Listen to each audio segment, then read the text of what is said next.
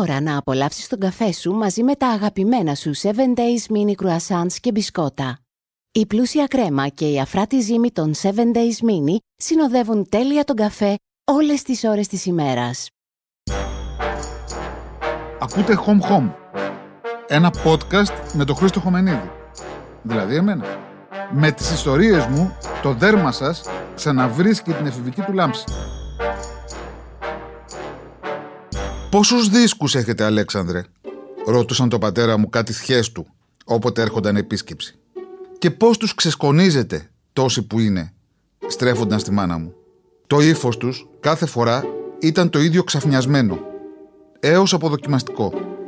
Τι τους χρειαζόμασταν όλους εκείνους τους δίσκους, όταν αρκούσε να ανάψεις το ραδιόφωνο για να ακούσεις ό,τι τράβαγε η όρεξή σου.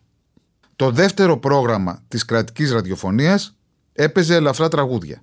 Το τρίτο, κλασική μουσική. Η ΕΝΕΔ, ο σταθμός των ενόπλων όπως τον έλεγαν, δημοτικά. Εάν προτιμούσες πιο βρώμικους ήχους, δεκάδες ραδιοπειρατές εξέπεμπαν από σκυλάδικα μέχρι ροκ. Και ας μην ξεχνάμε τον σταθμό της Αμερικάνικης βάσης στη Γλυφάδα, που εξοικείωνε τους Έλληνες με ό,τι έκανε θράψη πέραν του Ατλαντικού. Πώς ήταν δυνατόν να δίνουν οι γονείς μου ένα σωρό λεφτά για δίσκους, ενώ δεν είχαμε αυτοκίνητο, ούτε καν τηλεόραση, ενώ για οικογένεια δικηγόρου ζούσαν μάλλον φτωχικά σε ένα μικρό διαμέρισμα στην Κυψέλη. Η αλήθεια είναι ότι οι δίσκοι κόστιζαν τότε λεφτά. Αποτελούσαν ένα αξιοπρεπέστατο δώρο γενεθλίων. Αν πεις δε για τα διπλά άλμπουμ, αυτά κυκλοφορούσαν τις γιορτές για να αγοραστούν με τον 13ο μισθό. Η μεγάλη όμως επένδυση ήταν το συγκρότημα. Οι συσκευές του τέστην αναπαραγωγής του ήχου. Προπολεμικά υπήρχαν τα γραμμόφωνα, με χωνή και μανιβέλα. Και εκείνα ήταν αντικείμενα πολυτελεία στον καιρό τους. Λίγα νοικοκυριά είχαν δικό τους.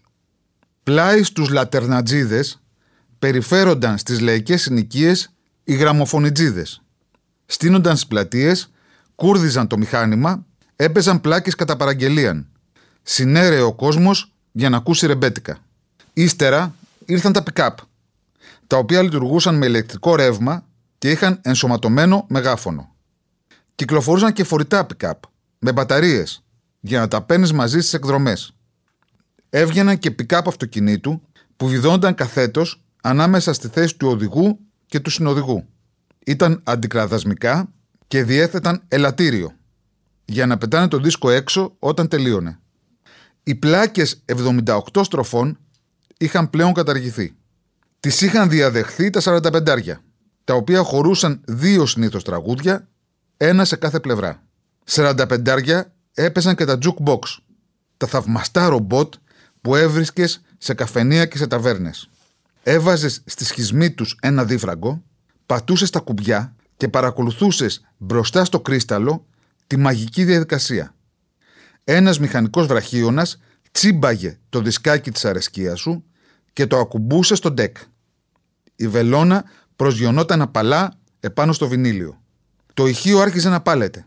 Στα jukebox δεν μπορούσε ο πελάτης να αυξομοιώσει την ένταση του ήχου. Ήταν προρυθμισμένη από τον καταστηματάρχη. Πάντοτε στη διαπασόν. Τέλη της δεκαετίας του 50 συνέβη η επανάσταση του LP, του δίσκου 33 στροφών μακράς διαρκείας. Οι συνθέτες και οι τραγουδιστές δεν ηχογραφούσαν πλέον ένα σουξέ και ένα λιγότερο πιασάρικο τραγούδι για την πίσω πλευρά του μικρού δίσκου. Έπρεπε, προκειμένου να μπουν στο στούντιο, να έχουν ετοιμάσει 10-12 κομμάτια με κάποια συνάφεια μεταξύ τους, που το ένα να οδηγεί στο άλλο όπως τα κεφάλαια ενός βιβλίου. Η δισκογραφία πέρασε, σαν να λέμε, από το διήγημα στο μυθιστόρημα. Ένα από τα πρώτα LP που κυκλοφόρησαν στην Ελλάδα ήταν το Action ST. Τέλη της δεκαετίας του 1960 έγινε η δεύτερη επανάσταση, του στερεοφωνικού. Τι σημαίνει στερεοφωνικό, ρώτησα τον μπαμπά μου. Να έχεις δύο μεγάφωνα, μου εξήγησε. Να τα τοποθετείς σε απόσταση μεταξύ τους. Διαφορετικούς ήχους να ακούς από το ένα και διαφορετικούς από το άλλο.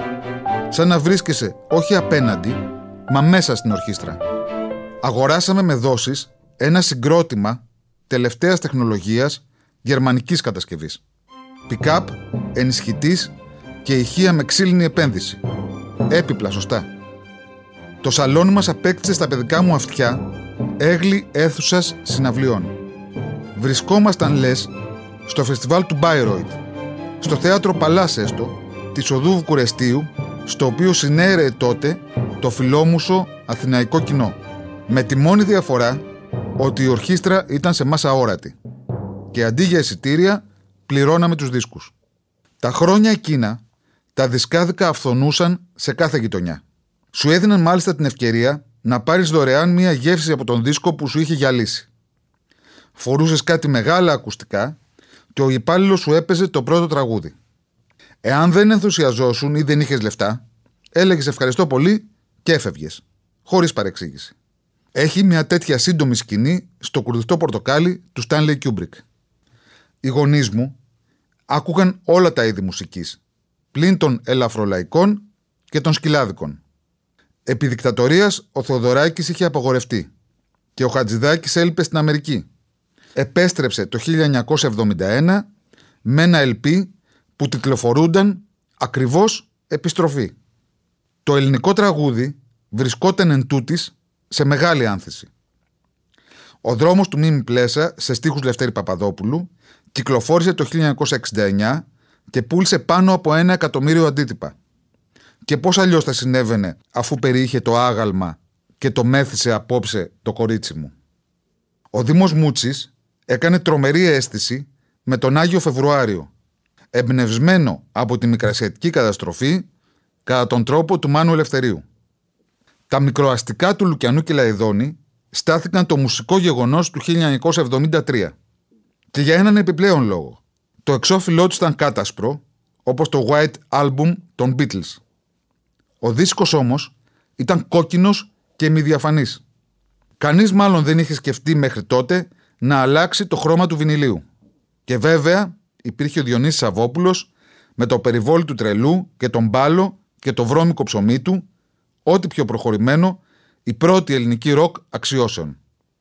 Η μεγάλη εν αγάπη του πατέρα μου ήταν η κλασική μουσική. Δεν νομίζω ότι χωρούσε στο μυαλό του καν σύγκριση ανάμεσα στους μεγάλους μουσουργούς και στους ντόπιους τραγουδοποιούς. Επρόκειτο για ένα παιδί της κατοχής που δεν είχε ταξιδέψει ποτέ στο εξωτερικό. Κι όμως, η αισθητική του είχε διαμορφωθεί από τον Μπετόβεν και τον Μάλερ, από τον Κάφκα και τον Αλμπέρ Καμί. Ίσως ολόκληρη η γενιά του να είχε ορίζοντες πολύ ευρύτερους από ό,τι θα της επέτρεπε κανονικά η ρημαγμένη από τον εμφύλιο Ελλάδα. Κάποιοι διέφυγαν στην Ευρώπη και στην Αμερική. Άλλοι έμειναν εδώ και έστυψαν την πέτρα. Οι δίσκοι για τον πατέρα μου ήταν αληθινά επτάμενοι. Εάν είχε αυτοκίνητο, το πολύ να πήγαινε κάθε Κυριακή σε καμιά ταβέρνα, στην Κηφισιά ή στη Βάρκιζα, με πρόφαση να αναπνεύσει καθαρό αέρα. Το μόνο πράγμα που δεν του είχε λείψει στη ζωή του. Καβάλα στο πικάπ, disc jockey δωματίους σωστός, ταξίδευε παντού. Πόσους δίσκους έχετε, Αλέξανδρε, το 1968 που αποκτήσαμε το συγκρότημα, καμιά εκατοστή. Το 1979, όταν πέθανε, πάνω από χίλιους. Τα πρωινά της Κυριακής χτύπαγε το διπλό του Νεσκαφέ, σήκωνε τα μανίκια και καθόταν στη τραπεζαρία με ένα τσιγάρο πάντοτε αναμένο στο τασάκι. Μπροστά του είχε κομμένες σελίδες εφημερίδων και ξένων περιοδικών, ψαλίδι, σελοτέιπ, ούχου στικ. Είχε ύφος σοβαρότερο και απείρως πιο συνεπαρμένο από όταν συνέτασε δικόγραφα, αγωγές και προτάσεις. Τι έφτιαχνε; Κολάζ. Ο δίσκος έπαιζε στο πικάπ και ο πατέρας μου του άλλαζε το εξώφυλλο. Ήταν πράγματι τα εξώφυλλα της Deutsche Grammophon πληκτικά. Φωτογραφίες είχαν το μαέστρον, του Σόλτι ή του Φον Κάραγεν, με την παγκέτα στο χέρι. Ο πατέρας μου τα σκέπαζε με ψυχεδελικές συνθέσεις. Μία γυναίκα με μπικίνι να κρατάει αντί για μπάλα το κεφάλι του Προέδρου της Αμερικής. Ένα μωρό να βγαίνει από το στόμα ενός κροκόδιλου. Αγγελίες κηδιών και προαναγγελίες γάμων. Έκοβε έπειτα τα γράμματα και σχημάτιζε το όνομα του συνθέτη και του έργου. Για πολλά χρόνια είχα την αίσθηση ότι με τα κολάζ του κάθε Κυριακή ξέφευγε απλώς από μια καθημερινότητα η οποία του φαινόταν υπερβολικά πεζή, συχνά έως ασφυξίας. Τώρα πλέον Πιστεύω ότι έκανε κάτι πολύ περισσότερο. Έμπαινε σε διάλογο με τους μουσικούς. Εκείνοι νότες, ο μπαμπάς μου χρώματα. Εκείνη δοξάρια, ο μπαμπάς μου ψαλίδι. Όταν έκρινε το έργο τελειωμένο, το έπιανε με ένα κλιπ και το κρεμούσε στον τοίχο. Η μαμά μου επιδοκίμαζε. Ζούσαμε λες σε μια γκαλερί. Στη διαρκή έκθεση κολάζ του Αλέξανδρου. Την άνοιξη, γράφει ο Λίτης, αν δεν την βρεις, τη φτιάχνεις.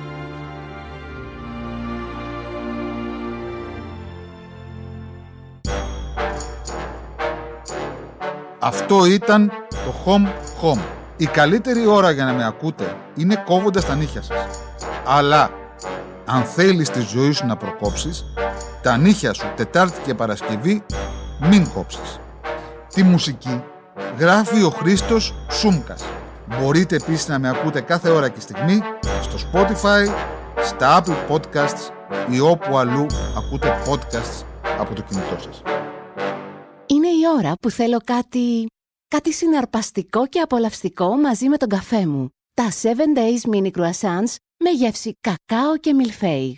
Υπέροχες κρέμες μέσα σε αφράτο mini croissant συμπληρώνουν τέλεια τη γεύση του καφέ. Pod.gr. Το καλό να ακούγεται.